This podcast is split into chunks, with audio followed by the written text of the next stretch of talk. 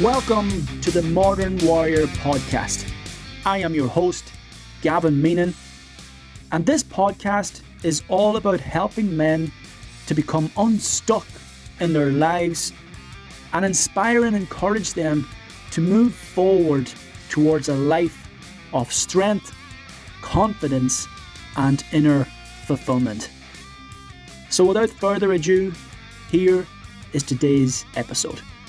I hope you enjoy it. Hello and welcome to episode number 41 of the Modern Warrior podcast. Today I have the man and the legend that is Rainier Wylde joining me on today's podcast. Rainier is an advisor to celebrities and psychologists, athletes, authors, artists, and priests. He teaches and writes about awakening to our highest sense of self embodying our purpose and being whole. Can't wait to get stuck into this episode. Rainier, how you doing, my man?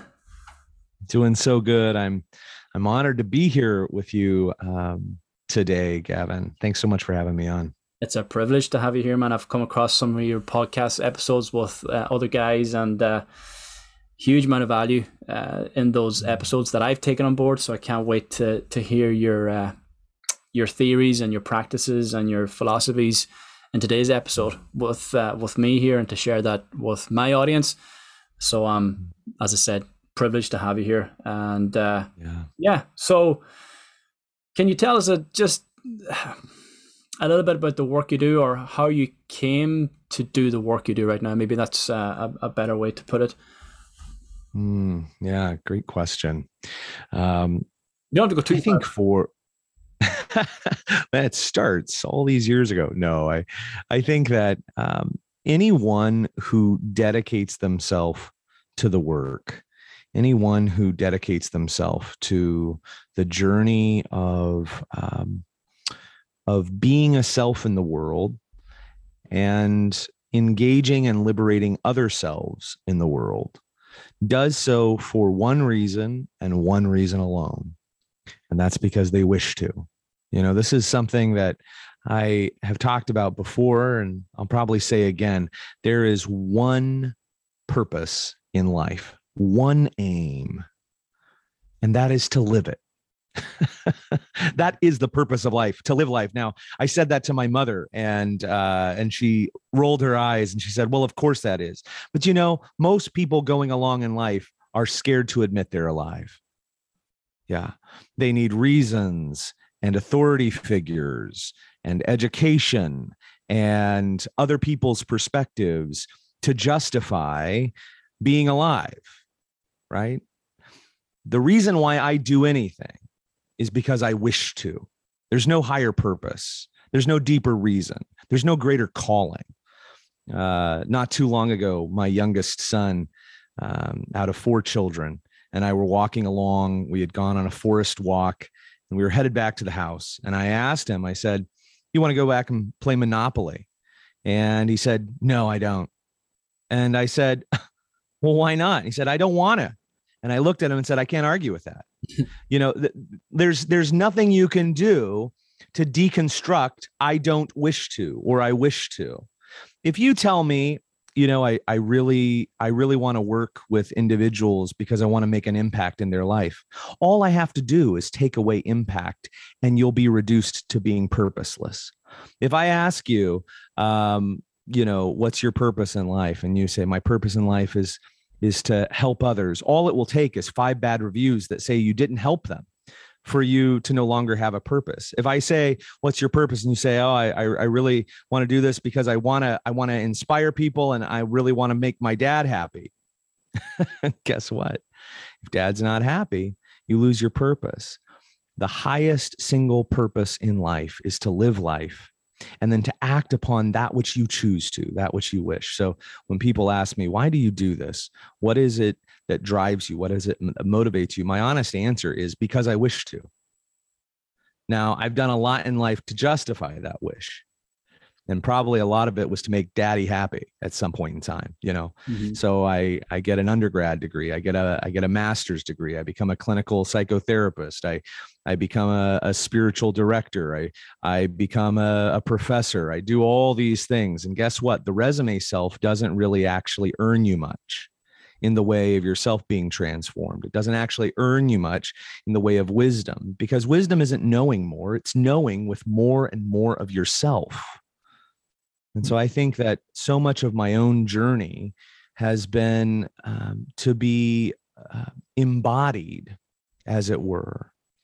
Um, not so much that I I am like a walking textbook, but rather that my failures have led me to turning on the light switch in my life. That's what enlightenment is. It's just turning on the light switch. And you don't just do it once, you do it over and over and over. Yeah. Yeah, that's the big thing, man, isn't it? There's uh, a lot of people sleepwalking through life and uh, doing things in their life that are trying to meet expectations in their life or standards in life that have been set by their parents, peers, society, and uh, we're, we're, all aware of this. And uh, you yourself perhaps were caught in that trap as well. You were a manager yeah. in, a, in a Fortune 500 company, I believe, in the past. So you know, that's that's a world away from what you're doing right now. It's true. You know, I I look back on my life at all the lives I've lived. It's it's sort of a strange thing. I I was 19 years old. I had I had graduated um, young and then gone away to university. Um, and uh, it wasn't just any university it was a seminary where i was going to go and study how to be some kind of uh, spiritual guide uh, in a very specific tradition and uh, i called my father uh, within a few days of arriving and i told them that um, i had actually tested out of all of my classes and i wasn't going to go back he was very disappointed in this, um, but I thought it was a good plan. I stayed for the remainder of the year and learned enough to make me dangerous. Um, and when I returned, um, I I was desperate to be responsible in the world. You know, I think a lot of men resonate with this. Um, if you're not suffering from the Peter Pan syndrome of never growing up, you're sort of suffering from the Ebenezer Scrooge syndrome the reality principle of growing up far too fast and, and becoming um, buckling under the weight of the world. And I think that's what I did. I chose to uh, dive into um, a Fortune 500 company, rose the ranks very, very quickly, became a supervisor, manager there, and um, all in this goal to try and become very, very responsible. I married very young. I bought a house. I became successful. And I think the reason, when I look back on that early stage, was because I desperately wanted something solid, something grounded. Uh, so much of my young life was transient, like many of us today. Uh, and I, I needed some place to put my feet and i thought i could create that i ended up being a part of and starting an intentional community about 40 to 50 adults who lived uh, together co-housed co-farmed um, and that also was an attempt to to have some kind of solidity in my life you know i think the more we seek outward safety and think that that outward sense of safety or solidity will save us the less inner security we reflect. Nothing outside of me could save me. Yeah. Mm-hmm. Yeah, that's deep, man. And I can relate to that too in terms of seeking these external material possessions to make myself feel better. And again, this is conditioned by society. I maybe seeing my parents as well. My parents were quite successful with their business, mm-hmm. but had the fancy car, had the fancy house, keeping up appearances. Uh, all was glitz and glamour, and uh, yeah, and then I begin to understand that okay, that that that must be what success looks like. That must be what happiness looks like. So this is what I need to work towards and what I need to attain. And of course, I go this the same route with the school and the college, and I left college and I thought, okay, I'm done with college now. I've got to get on the career ladder and wasted no time. Some of my friends were going off traveling. Some of my friends were, you know, taking some time out. And uh, I was like, no, no, no, uh, that's it. I've done college now. I've got to get on the career ladder because time is running out and I've got a career to build. So, uh, and then two and a half years later into that career that I had aspirations and ambitions for, that I felt like I was going to uh, move up the ladder and be successful in, I was made redundant from. So, all for nothing. And uh, I was, yeah, on my ass for uh, a good year after that, feeling sorry for myself. Had a young daughter at the time, and uh, I was a stay at home dad. Lost my way, and uh, you know, only in losing my way could I find a new direction. And the direction was, hang on a second, you know, I can't find this happiness on the outside. I, I you know, I can't find a job. Uh, so why don't I try and do something that I'm actually passionate about, that I actually enjoy? And I did some personal training in my younger years, and I thought, you know what, that's something I actually liked doing. I like helping people, so I thought, you know what, I'm just going to start a Facebook page here and reach out to a few people and and see what happens. And one of my good friends was my first client and was my only client for about three or four months. And after that, things began to grow, momentum began to build, and uh, I haven't looked back since. You know, so uh, it takes something like that. As I said to you earlier, like a lot of people are sleepwalking through life. It takes a rude awakening for you to actually understand that. Hang on, is this really how I want to be living my life? Is this really what I want to do for the rest of my life? Is this true to me, or am I living uh, to meet my parents' expectations or society's standards? And of course, that's what I was doing. And uh, and as I said, you can relate to that as well. I mean, for yourself, what was the turning point from moving away from the, this Fortune 500 company to then taking a new direction in your life? Was it yeah, there's a, there's a, as well? yeah, there's a few a few stories wrapped up into that. I, I think I, I, want to backtrack though to something you just said, you know, mm-hmm. the expectations of our parents, the expectations of society, and then the routes or the roads, the prescriptions that we've been told will get us to this place called better or happiness. Education is one of them.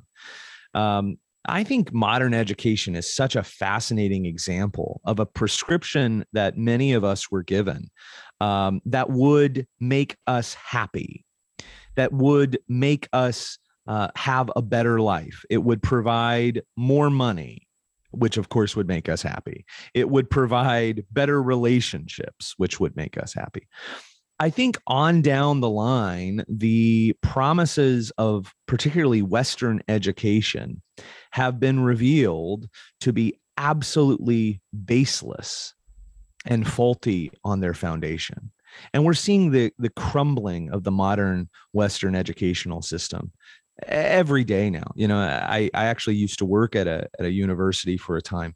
And um, and I recently just learned that that one of the institutions I, I worked with quite closely is going bankrupt and closing. And I hear this story constantly, right? That, that, the institutions that promised us salvation, in fact, were doing so to line their pockets. And that those pockets were very deep and the holes in them were very large. They couldn't line their pockets enough and they're collapsing it wasn't actually about making us better. There's no there's no course on the good life probably at the university you went to certainly not the one i went to. No actual teaching on how to live brilliantly or authentically or in good or right relationship with those around and yet they will gladly take your money. You know i i owe a small um, yet sizable percentage of the national student debt in the united states. My god. And what? For a degree i i don't use. Now this is not me railing against education as a as a person but rather to say that the promises of the institutions of our day are empty. They have not in fact delivered the good life that they that they um, said they would and so we've had to search elsewhere. Now, I think what you said is really, really helpful. You know, sleepwalking. I, I think we're born asleep. We go to school in our sleep. We get married in our sleep. Um, and uh, all of it, I think, you know, we can stay asleep for our whole life, kind of be zombies. I think a lot of men climb the ladder of success only to realize that it's up against the wrong wall. They've been asleep, right? And uh, that was true for me. But I think I was perennially unhappy. You know, like a lot of men, it was like, oh, this isn't for me. Oh, this isn't for me. And what is that? I think that's a kind of divine discontent. That's like a, a, a nudging on the shoulder over and over and over um, I left that Fortune 500 company. I was also a singer songwriter. I played music quite a bit. I dedicated myself to singing sad songs for sad eyed lovers, and um, and that was fun. And and it was a part of the community. Got to travel the world, studying under wonderful teachers and and participating in community. That wasn't enough. I then went back to uh, graduate school, got my degree in psychotherapy, became a psychotherapist. That wasn't enough. Um, and and what what was enough? Well, I'll tell you, bottoming out was enough. I hit this point where my resume self had gotten larger and larger, uh, where the skyscraper of my ego had grown immeasurably taller than my ability to sustain it because deep underground were vaults and caverns of shadows and secrets. The, the basement of shadows that every man has in his life, every person, because the shadow, what I call the shadow, is formed as sort of like a, a polar negative to the photograph of our ego. And so, as great and brilliant and bright as our uh, outward persona is, well, there's the shadow lurking underneath. And it's almost exactly in reverse of all the great things we put forward. That shadow is everything we had to cut away in order to belong, in order to get ahead, in order to be accepted. And in my my own shadow, there was um, the how to keep my agreements, how to be intimate with with another person, how to not just uh, to not just uh, have sex but to make love. Like these are these are the actual questions. How to love another how to love myself. This was all in the in the shadow. And it really boiled to the surface or rather the floor dropped out from under me um, when one of the relational affairs I had had, I'd been married twice, and uh, in the second marriage, an affair that I had had became public, became known. And suddenly I'm there, standing in the room of dark secrets that I had done my best to keep.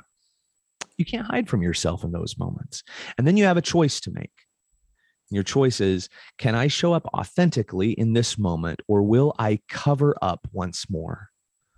Will I continue to try and build the skyscraper back up? And in that moment, for me, I dedicated myself um, to becoming an authentic self without trying to look good or be right, or stay in control.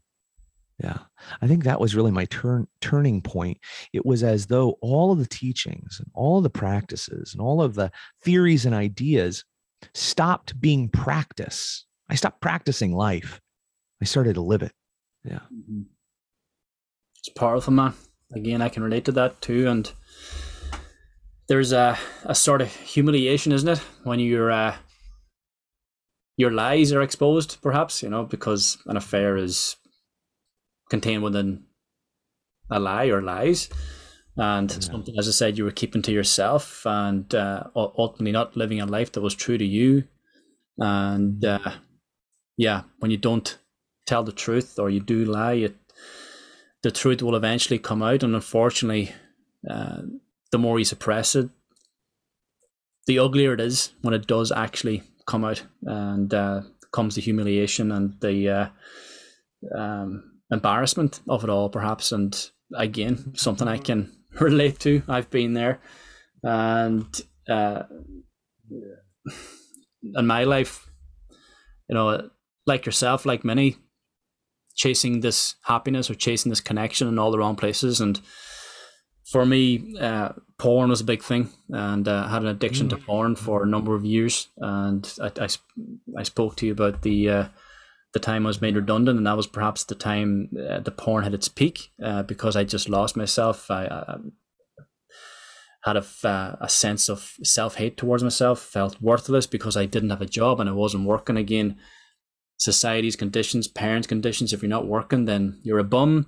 Not making money, then you're a bum. You know, you're worthless. You're no good to us. You're no good to society. So of course, I internalized all this, and I couldn't find a job. And as I said, yeah, eventually did start the business, but you know, over the course of almost a year, I wasn't doing very much except except being a stay-at-home dad. And as I said, porn was my escapism, or porn was my way to uh, find my fix for the pain that I was dealing with, and uh, chasing happiness, chasing connection. And uh, the porn got to a point where it's like a drug, like anything else.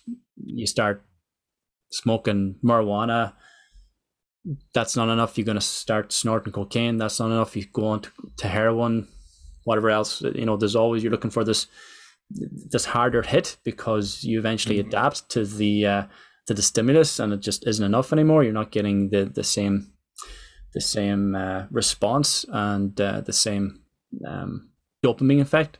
So, of course, the same with the porn. Start off with the VCR tapes you know, show my age now, magazines, and uh, eventually comes to dial up internet and about half an hour to download an image of a, of a naked woman. Um, so, uh, and then of course comes everything else, the, the high speed internet and like that opened up a can of worms. But along with that too, as I said, it got to the point where, you know, this isn't enough. So I felt, um, I don't know, I didn't feel, but I, I eventually stumbled into this uh, webcam chat room where mm you know, use your imagination. It's like uh, expose all, bare all. But as I said, massive surges of dopamine with the attention and everything that's going on in there. And uh, eventually moved away from that. Uh, you know, I, I, I did start to uh, work on myself after that period of time, but unfortunately, some of the clips from the from the webcam chat room um, were uh, somewhat posted on a porn site that somehow got uh, shared around uh, the town I lived in. So he talked about being exposed, that was being fully exposed. And as I said, that was my turning point saying, okay, what do I do with this? You know, do I yeah. do I just go and run and hide and, and and live in a cave the rest of my life and never face anyone else? Do I stand up to this and use this for for strength? Do I take this humiliation and and transform my life. And that's what I did. I said, look, I'm going to use this uh, to help other guys who are going through similar difficulties as I did, and I am going to going through right now. And that that spurred on my self development work with with a lot of the guys mm-hmm. that, that, I work with right now. So uh, and it's always and and also in that, although it's humiliating, it's embarrassed embarrassing there's also a, a, strange sense of relief where you say, you know what, fuck, I don't have to hide. I don't have to hide this anymore. Um, of course, you've got to face up to the truth, and there's the hardship, and you've got to face up to your relationship or your wife. And I had to do the same, and uh, that's very difficult because other people can be hurt in the process. But at the same time, there's a certain there's a, a liberation within that too, where you say, okay, I, I don't have to hang, I don't have to hold on to this anymore. I don't have to hold on to this addiction. I don't have to hold on to these lies anymore. And as I said, then you can use that truth to live a life that's actually true to you. And I said, look, and after that, you know, I had nothing to hide. I could be completely honest. And uh, I said, look, I've been completely exposed before, so whatever else comes at me from this point, it's it doesn't affect me because I've dealt with that. So as I said, there is a massive strength to be harnessed from those uh, humiliating and difficult experiences, such as you've done as well. So, yeah. You know, I think that um, radical honesty, you know, which is where you're at zero, which is where there's there's no secrets, there's there's no hidden corners there. I'm not talking about to the general public. I'm talking about to to the people that that you are closest to uh, and to yourself. Um when you inhabit those places i think it's like the ultimate laziness Like, I, I just think, like, ultimately, I'm a lazy person. I got tired of the hard work of maintaining all of the lies and the secrets. It's so difficult just to even remember the stories that you're telling people on any given moment, right? Uh, my partner and I, we practice radical authenticity. And I have a lot of people ask, isn't that hard? No. No, it's actually the easiest thing in the world. You simply show up to your thoughts and feelings as close to the event horizon as they occur as close to the moment as they occur. We simply tell each other what is occurring our thoughts, our feelings, our experiences. Guess what? There is very little room in that to be surprised. It's wonderful. It's so delightful. There's so little work involved in that. People have developed a very heavy way of living, right? Of maintaining these secrets, of maintaining these things um, you know, I don't know that I've changed that much. That's that's one of the things that I also want to say. I, I think that that some people, um, particularly our Western form of self development, sells this story. Here's the story: um, experience something like went through life, uh, oblivious, blind, whatever. Then I had this powerful, confusing, chaotic, soul crushing, debilitating moment, and all of my questions broke forth. I saw myself as I was. Now, all of a sudden, there's a split in the road. In the West, what inevitably happens is, and then I woke up and I started to become better. And then I found a savior or a guru or a guide or a sacred text or a or um, something that was ahead of me that I could follow the prescriptions and get to where I wanted to go. Okay. Inevitably, I have found in my life and in almost all of the, the lives that have come in contact with me that that rather relentless pursuit ends up empty again. it just ends up empty again you may even become the guru next, right? You may even become the guy who has it all. Emptiness. It becomes an endless loop of better. You know, one of the games I like to play is sort of a uh, a theoretical, hypothetical game. Um, imagine that you're the king of a beautiful, fully functional kingdom. Everything is working as it should. The people are happy. You're happy you explore the land, you see all of the citizens, they love you. And one day you come to the border and there's a sign that you haven't noticed before. And it says 15 miles over the border, better. How long do you think it takes you to leave your perfectly good kingdom to go seeking for better? My guess is you won't last 24 hours. Better is always over the next horizon and it's always an illusion for me, part of my pursuit was, in fact, not to get better. it was to look at myself not as I wish to be, but as I am, just as I am. To begin to take an honest look and to say, this is what is, so that I can begin to be not who I would like to be, but who I am, actually. The difference is exponential You know, I hear a lot of people say, I want to be successful. How do I be successful? What's the one, two, three of success? And I say, you know, Michael Jordan is arguably one of the greatest basketball players who has ever lived. If Michael Jordan read Michael Jordan's book on how to become the world's greatest basketball player, if he were to travel back in time and hand himself at 12 years old the book, How to Be the World's Greatest Basketball Player by Michael Jordan, Michael Jordan would never have become the world's greatest basketball player. He would be busy following someone else's prescription. He would be stuck in this endless loop of trying to be better. Yeah. Stuck, always pushing the rock up the hill. Instead, my choice, the place where I sunk my feet into, is I want to turn the light on as fully and as deeply as I can and see myself as I am and step fully into that. Now, there are places where I was pretending, those have to go. There are places where I've covered up, that has to be shed. There are places where other people graffitied onto me, their story became my story, that has to be erased until I can stand as nakedly as possible and say, This is myself. Yeah, that's powerful, man. Yeah, the, ultimately, uh,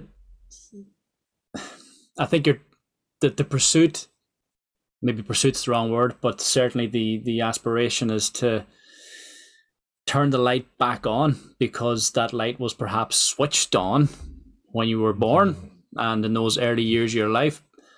And it is society and other people's uh, trauma and anger and uh, mm-hmm. their own insecurities that have over time just dimmed that light a little bit over time to the point where it's it's off. And as I, I put up a, t- a tweet there a couple of days ago, and it was after I was uh, doing a bit of journaling myself, trying to understand me for who I really am. And as you know, this is all a, a process, a lifelong process for me anyway. And it's uh, well. asking myself the questions, asking me the questions, not asking it off society or anybody else. But uh, what I came to understand is that uh, a lot of guys are are lost right now um, because yeah. of the expectations and standards of society, parents, peers, all the rest of it. And um, if you are lost, think about how you were as mm. that three year old child, perhaps who, um, you know, who was free, who had dreams and goals and aspirations in life, who had uh, this broad imagination and uh, and you know think about how you were. And you know for personally i've come to realize, realization that i'm actually quite an introverted character who's been trying to be extroverted for years of my life because extroversion you know that you know that's not how you should be you know. You, you, introversion is often linked to being shy. Being shy is often linked to uh, it's something negative. You know, you, you can't be shy. You've got to put yourself out there.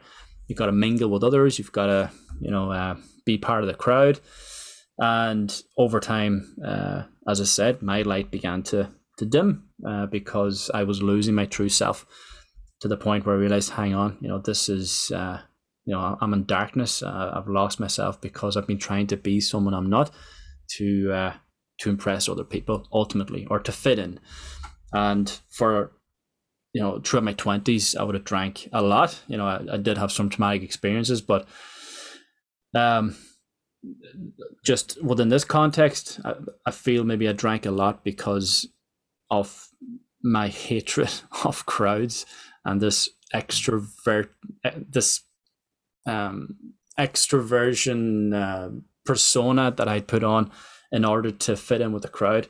I hated pubs, I hated crowds, so I drank to suppress that hatred and to you know feel more comfortable in those situations. And over time, I've stopped drinking. I've I've obviously moved away from that. I've spent a lot more time on my own. And I start to understand, you know what? I'm happier in peace. I'm happier with just speaking to one or two people at a time. This is relatable to the work I do. All the work I do is one to one. I don't work with big groups or crowds, uh, and that's where I'm happy and content. And it's like, well, that's me. Um, but I've been conditioned to to uh, to live a whole different persona based on, as I said, parents, peers, and society. So as you know, it's going back to my point. It's you know, if you've lost your way, think about how you were as a child. What did you enjoy? What was your personality like? What kind of people did you want to have around you? What dreams and aspirations did you have before your light began to dim with the expectations of others? You know, so that relate? I I I, lo- I love that. Um, what you're pointing out is that the keys to success for you didn't look like trying to become something other than what you already were. Yeah. And I think that that is really where a lot of us get stuck. Especially, I hear so many men today talk about that, as you said. You know, it's like, um, and the prescriptions that were given are, you know, more stuff, more gear, more romance, more books, more whatever, more, more, more. I actually take completely the opposite. Less, less, less, less, less of phony friends, less of things that don't satisfy, less of conversations that aren't real or true, less of those things, more of simply who you are. That's the key to success, right? Any success you get using the tools of someone else actually will leave you incredibly dissatisfied. You'll be coming to guys like Gavin and me later and saying, God, I am so dissatisfied. How the hell can I can I actually unwind my life and become happy again? That's when you use other people's tools. Yeah. There's a um, a beautiful story in the uh, Hebrew Bible of a little guy named David who is drafted into a grown man's war to go fight a, a giant named Goliath. And he graciously says, I'll do it and he gets to the military encampment of the king, his king, who is so thrilled that this little guy is going to go up against this big giant. And the king offers him his personal armor and says, Hey, I, would love for you to, to wear my armor against this giant. And I'm sure it must have been state of the art. You know, it must have just been whatever the, the technology of the day was, that's what it was. And David puts on the armor and David was a shepherd. David was, you know, used to going wild and free out in the woods. And that's where he did his best fighting. And he tries on this armor. He can't get very far, he can't walk very far. It's exhausting. So he takes off this armor and he goes and uses his own tools. I think a lot of us are wearing someone else's armor. It may work for them. It may be a good thing for them. It may look great. It may uh, it may appeal to to how we want people to think of us but it's ineffective to confront the realities in our life. We need to do the thing that, as you said, is natural to us, that probably relates to our child self before the world covered us up. We've got to throw off the armor of others, the tools of others, and begin to take up our own resources. Yeah, so much of learning is an unlearning. Yeah, that's it, man. Uh, what I always say is that if you want to move forward in life, you've got to go back first and uh, yeah, understand the sources of your anxieties or, or depression or difficulties today because the difficulties you have you have today, the problems you have today didn't arrive today those are an accumulation of uh, problematic experiences or traumatic experiences in the past. And I know that you uh, speak a lot about uh, trauma and uh, difficulties as well. And uh, there are a lot of traumatic people out there, hurt from the past. I've, uh, as I've briefly mentioned there earlier, like I, I went through a traumatic experience in my when I was 18, almost 19. I was in a car accident and the lady in the opposite car, she she uh, she died on the scene, and this is me at 18, 19, about to set off uh, on my own, be independent, and uh, it was uh, it's quite funny actually when you uh, mentioned uh, the Peter Pan syndrome or uh, the Ebenezer Scrooge syndrome because it almost seemed like I was uh, dancing between both of those where I didn't want to grow up and face the responsibility of what I had just caused. And then the other side, um, I was, uh, you know, I had this huge weight on my shoulders that you know pulled me down, and uh, you know I, I did feel uh, perhaps older than I was because of the experiences that I had gone through. Uh, so there was this bit of a dance where um, know I didn't want to face up to that, so I escaped into alcohol and porn and all these sort of things, and then I come back to it with the reminders that were there, you know, every single day. And I say, okay, you know what, this is this is still here. This is still hanging over me, and it and it hung over me for over ten years before I could speak about it to anyone. So uh, that in itself was a process, and you know, underneath all this, there is. It's difficult, isn't it, to to, to own up to your trauma, to own up to your problems, your insecurities to fully expose yourself and understand uh, who you really are. It's it's a very painful experience in itself, and of course, this is why a lot of men are avoiding it because hey, it's it's much easier to to drink this bottle of whiskey. It's much easier to just go and snort cocaine up my nose every weekend um, to minimize the depressive job that I'm stuck in or the traumatic experience of the divorce that I've gone through or whatever it is. It's it's easier to to go and have affairs uh, when my relationship is in, in tatters or again uh, the affairs are masking some sort of traumatic experience within yourself, a, a lost connection or broken connections from the past. Uh, so you've got to stop. You've got to stop and really evaluate your your mood, your thoughts, your behaviors today, because if you're not, this pattern is doomed to continue for the rest of your life if you don't address it. So is this how you want to live your life for the next 5, 10, 20 years? And uh, at the same time, you have control. You can change this. You've got the power to do it. You can stop and you can uh, you can address these these wounds. So uh, and yeah, as as you mentioned, it's perhaps not about changing yourself. It's it's it's uh, it's being true to yourself, uh, going back to you know your childhood, understanding who you were before the traumatic experience happened.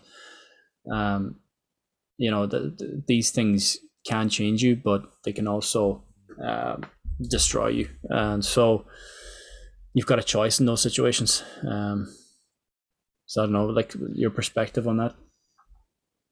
You know, uh, almost inevitably, one of the things with trauma that I've found culturally is that there is a real misunderstanding about trauma and its effects on the human experience.